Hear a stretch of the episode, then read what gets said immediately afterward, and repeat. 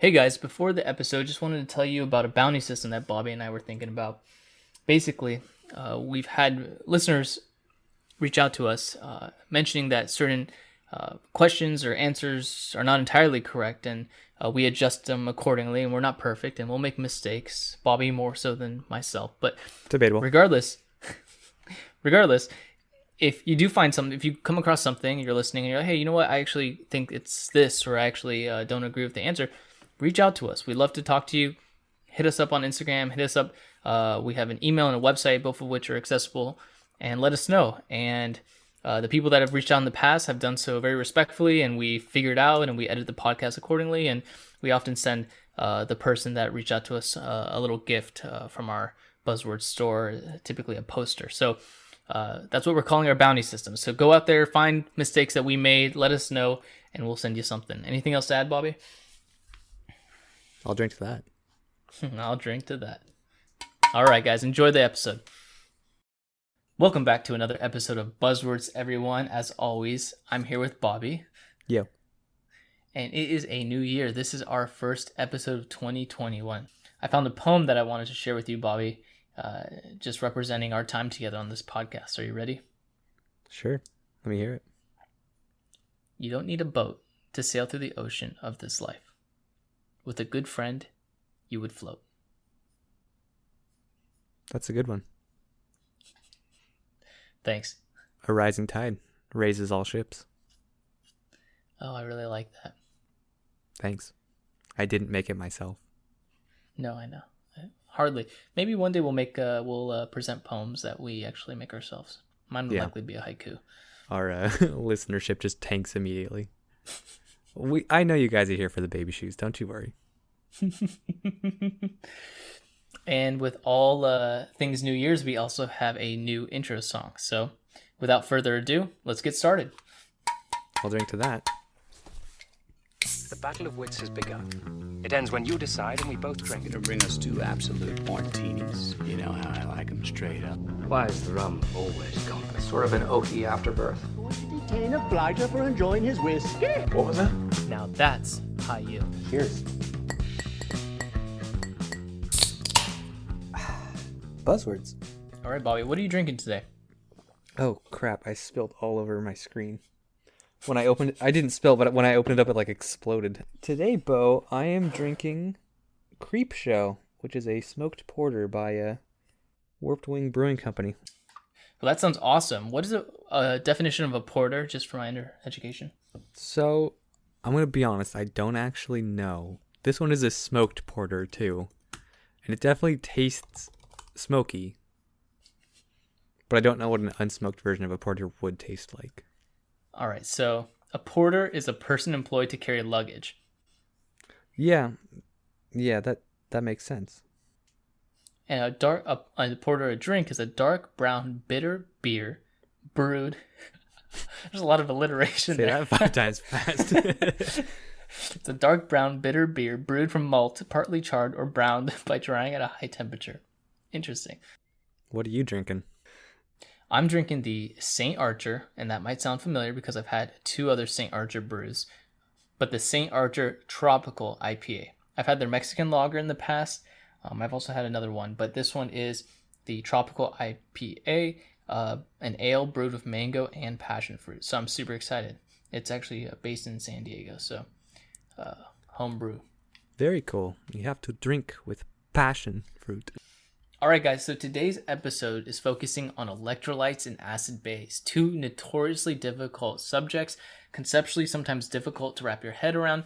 Hopefully, we can shine some light and at least present you the high yields for your STEP exams. Because really, for STEP, it's not like the wars where you need to know all the intricacies. You really need to know just big guns, you know, broad spectrum, generalized concepts, uh, more so than the intricacies. Would you agree with that, Bobby?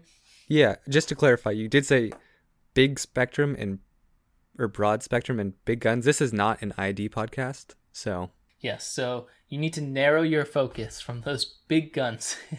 you need prior authorization from an ID doctor. You need an ID for consult these, for for these fluids. All right, guys.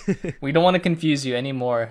And by the way, guys, I was listening to some old podcasts and I think it was infectious disease pneumonia, uh, where I dislocated my toe, and that was kind of one of the hot topics on that episode. Just wanted to give you guys a 2021 update. Uh, since that gone. episode, the whole foot's gone. uh, the toe is not gone. Basically, I had we did that episode. I went to the podiatrist the following day, and we found out that the toe wasn't dislocated, but actually the toe was broken. It broke the capsule, so that the distal part of the phalange actually was looked dislocated, but it was only because my capsule had ruptured. So since then, I've uh, basically just done nothing on the foot. It's now 2021. It's over three months later, and uh, still can do very little. So still struggling, but uh, improving every day. Just wanted to give you guys an update. I know you guys were worried about me. Oh, wait, the capsule, like the joint capsule. Yeah, Oh. that's what broke. Like, so you didn't break so a bad. bone. It's like the well, no, the bone, the proximal part of my distal phalange ripped off, and that was the part that was attached to the Oh. joint capsule. so you had like an Yeah. avulsion fracture. Exactly. Yep. Damn. Yep. So it wasn't like he's like, yeah, this is gonna take a long time to heal. Yeah. Anyways, I'm sure the people listening would like us to get started rather than five minutes of uh, or we could just chit chat. I mean, I've never broken any bones, so for our podcast listeners at home, we know who's uh, stronger. So, you have a young guy come in, and he's just there for a routine checkup, and you notice as you're checking his blood pressure that when you inflate the cuff, his arm kind of like pulls in and like spasms a little bit. What's going on?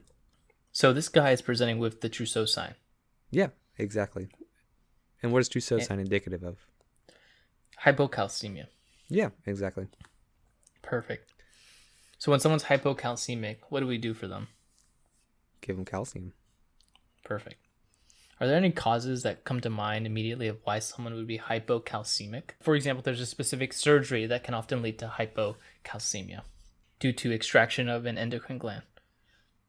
Oh, a parathyroidectomy. Right. Or a thyroidectomy where they just get the parathyroids. Yeah, I guess that's actually more common than than you would think. It happens in like what ten or fifteen percent of cases. Right. So that's a that's a big reason people can come in hypocalcemic. Vitamin D deficiency also uh, is a trending subject right now, uh, but that can also lead to hypocalcemia. Um, and then the final thing I was thinking about at least was renal failure, where you can get that hypocalcemia secondary to that as well. Right. If someone's hypocalcemic, Bobby, what happens to their QTC? It prolongs. Perfect. Fantastic. And yeah, like Bobby said, if someone's hypocalcemic, you give them calcium. On the wards, you'll give them something like calcium gluconate. Yep, that's a good one. Um, and what if somebody's QTC keeps prolonging? What are they at risk for? Prolonged QTC, classic is torsades. Yep, exactly. We'll give them some mag, call it a day. Sounds good to me. I'll drink to that. And um, what's the other kind of textbook physical exam sign that you'll get asked about for somebody who's hypocalcemic? So hypocalcemia has two. It has the Trousseau sign, and then the other one. So that's the French guy, right? And then there's a Russian guy. Is it Chesnov? It's the it's a tapping of the uh, cheek. Yeah, so I think it's called the Chvostek sign. But yeah, you're exactly right. You tap their cheek and it'll they'll twitch like involuntarily. And obviously most people will twitch if you tap their cheek, but they won't be able to suppress it if they're hypocalcemic. Right. All right. So I'm going to jump on board your uh, calcium train and ask you a couple interesting questions, okay? Choo choo. So let's say someone comes in and they have a really high calcium. It's 14, for example. But their parathyroid hormone is low. What does that make you think of? So if they have a low PTH but their calcium is high,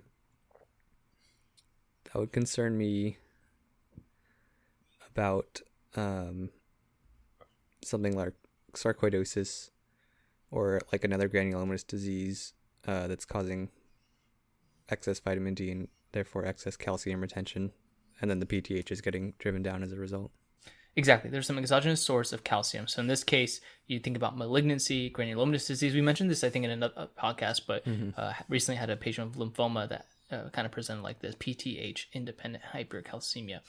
So let me spin it. So let's say you have someone now with really high parathyroid hormone, but their blood calcium is low, let's say seven or eight. What does that have you think about? So that would make me worry about uh, kidney failure, like secondary or tertiary hyperparathyroidism.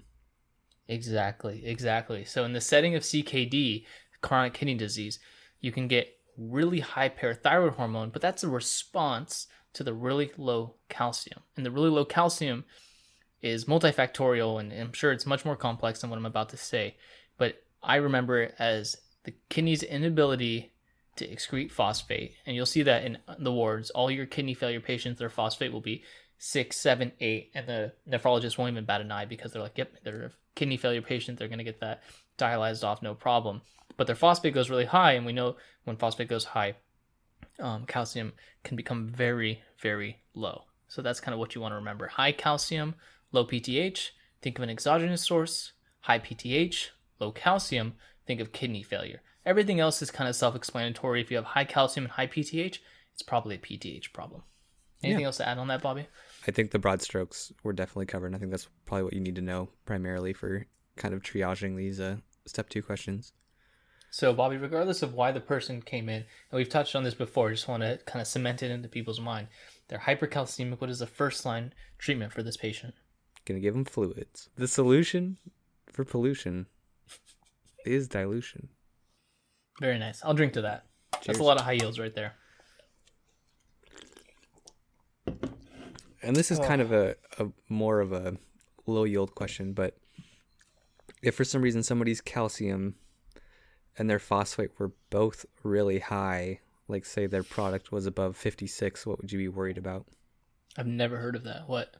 So it's uh, calciphyl- calciphylaxis, I believe, and that's when you'll actually start getting like deposition of calcium phosphate like uh, into tissues.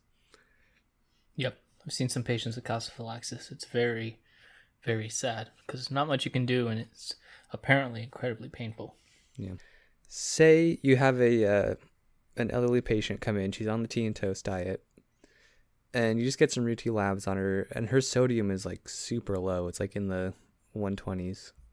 Are you worried? So, of course, I'm worried about an elderly woman with a poor diet and low sodium. So you're you're not just going to show up and hit her with that three percent hypertonic saline. If she seems with it, uh, I will not be doing that. So with these patients with hyponatremia, if they were as low as 120, I mean, I've had patients as low as 112, 113, in which case uh, we'll give them a little bit of hypertonic uh, saline. But uh, first line for hyponatremia, if they're not acutely, you know, encephalopathic, um, you can just actually water restrict them um, and see where they go, see how they move. If you don't know the underlying etiology, with this lady, it's probably poor PO intake. Um, but regardless, you want to water restrict. Uh, you want to uh, you can give them salt tabs if if it's not moving with the water restriction. But the key to hyponatremia treatment is slow and steady uh, because you don't want to cause uh, issues four or five days uh, down the line. So my understanding is six to eight milliequivalents for every 24 hours. You want to increase the sodium. Again, if they are symptomatic, hypertonic uh, saline. If they're not symptomatic, uh, it's okay to go slowly, a free water restriction, and with salt tablets. What am I missing? No, exactly. You got it right on the point.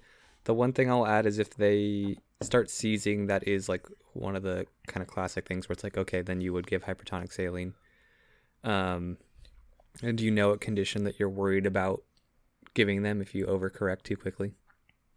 Oh, sure, you're gonna lock them in. Uh, osmotic demyelination. Exactly. Yep. Yeah, it's very sad. It's something that I think is very scary for people.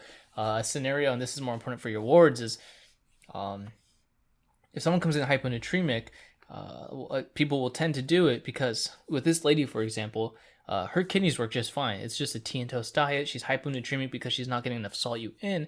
So you could actually give her solute and start improving uh, her hyponatremia quite quickly if you just give her, for example, a 500 milliliter bolus of normal saline. The problem arises is when someone comes to the ED, you assume it's just that you give them some normal saline, and actually the etiology, whether it's in their chart or they're a psych patient or they have a lung cancer or whatever it may be, they have some reason to have syndrome of inappropriate ADH. They become hyponatremic for a different reason. They have too much ADH, they're retaining their fluid, uh, their free water, and now all of a sudden you give them normal saline, and but normal saline is part water and part solute, and because they have syndrome of inappropriate ADH, they're going to reabsorb that free water, but they're also going to just pee out that solute. So all of a sudden, you gave someone that's hyponatremic more water, and you're going to only make them worse. That's why you do not give normal saline in patients with syndrome of inappropriate ADH or SIADH. Yep. It's a key key thing. Yeah. Exactly. And even in, in a less extreme, well, I guess this is kind of a less extreme circumstance, but you should be careful about giving too much fluid to like CHF or chronic kidney disease patients because CHF patients, you know, their renin-angiotensin aldosterone system is ramped up, so they are going to kind of function the same way where you're going to fluid overload them. And then same for the renal patients, since if they're in kidney failure or they're, you know, end stage renal disease, then their kidneys can't process all that fluid that you gave them anyway, and they're just going to be fluid overloaded. Yeah. So let's break hyponatremia down real quick for the listener.